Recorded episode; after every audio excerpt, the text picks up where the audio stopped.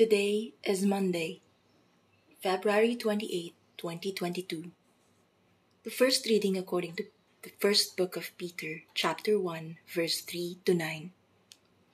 Blessed be the God and Father of our Lord Jesus Christ, who in his great mercy gave us a new birth to a living hope through the resurrection of Jesus Christ from the dead, to an inheritance that is imperishable, undefiled, and unfading, kept in heaven for you, who by the power of God are safeguarded through faith to a salvation that is ready to be revealed in the final time.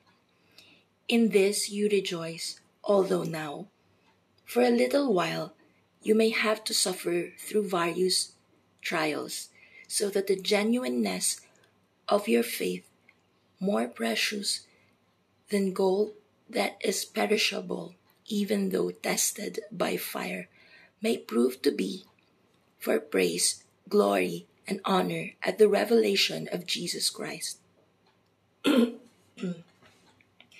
Although you have not seen him, you love him, even though you do not see him now, yet you believe in him. You rejoice with an indescribable and glorious joy as you attain the goal of faith, the salvation of your souls.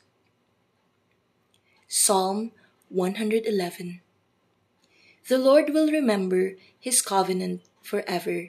Alleluia. The Lord will remember his covenant forever. Alleluia.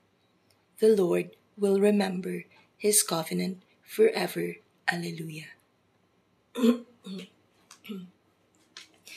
the Gospel according to Mark chapter 10, verse 17 to 27. As Jesus was setting out on a journey, a man ran up, knelt down before him, and asked him, Good teacher, what must I do to inherit eternal life? Jesus answered him, Why do you call me good? No one is good but God alone.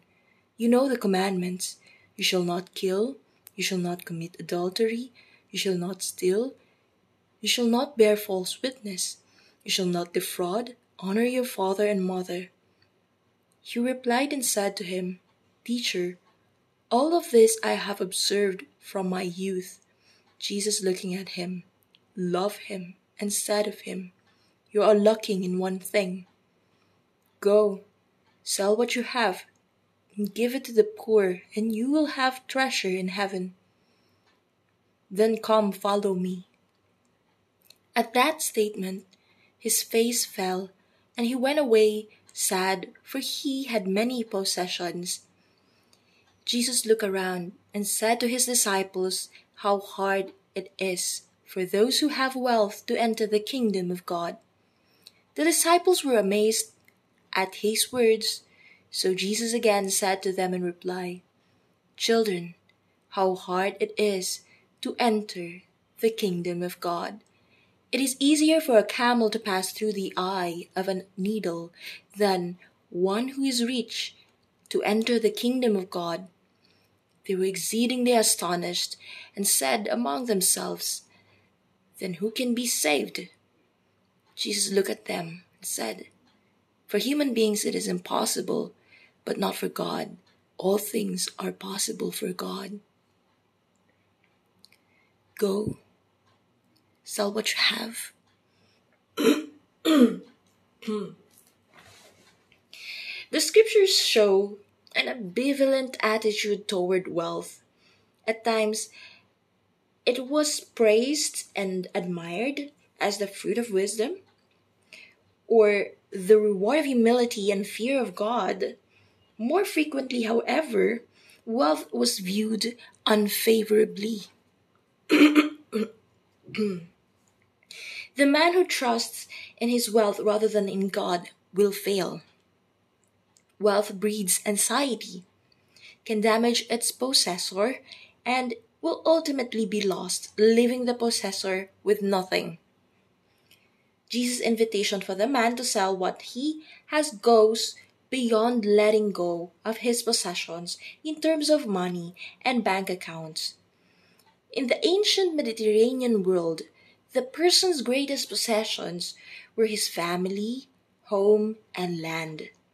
Jesus is therefore asking the man to break ties with his family and kin, who are essential for life and survival. It would be a form of social suicide if there were no compensating factors. These Jesus presents immediately, treasure in heaven. These are not to be understood primarily as graces or spiritual blessings. Rather, when the man leaves the security of his family and possessions, God Himself will replace the sources of his sustenance. God and Jesus' new community of disciples will replace his family of flesh and blood.